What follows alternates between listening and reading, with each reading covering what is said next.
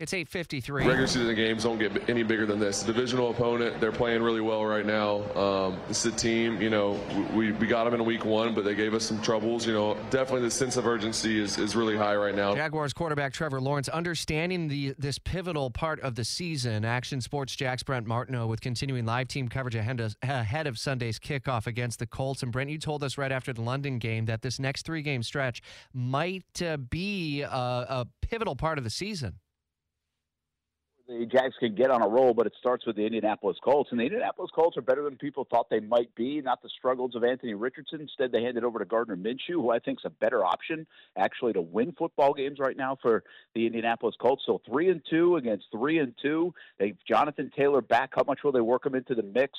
But the Jaguars look like they're on the verge of something as well. I feel like uh, they are playing some of their better football, complementary wise, Rich, and this might be a stretch of the year where they go on a bit of a roll. So getting on a roll is going to be pivotal, and getting on a roll offensively is going to be key as well. They got off to a faster start against the Buffalo Bills. What do you look for Sunday? How do they match up against an Indianapolis Colts defense?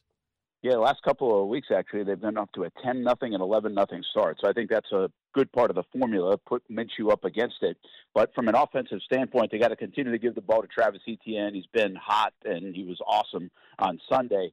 But Trevor Lawrence has been excellent against Indianapolis the last four meetings. He's throwing almost at an 80% completion rate against the Indianapolis Colts, and they are a take what they give you kind of defense with Gus Bradley, and he's done an excellent job of spreading the ball around and doing just that. So if he remains patient, uh, I think the Jaguars have a chance to control the ball, and then they just got to punch it in when they get that opportunity. All right, Gardner Minshew is back as well, and obviously we'll see some 15 jerseys out. We may even see some uh, long hair and some mustaches and some jorts as well. We still like this guy, but we just don't want him to do that well Sunday.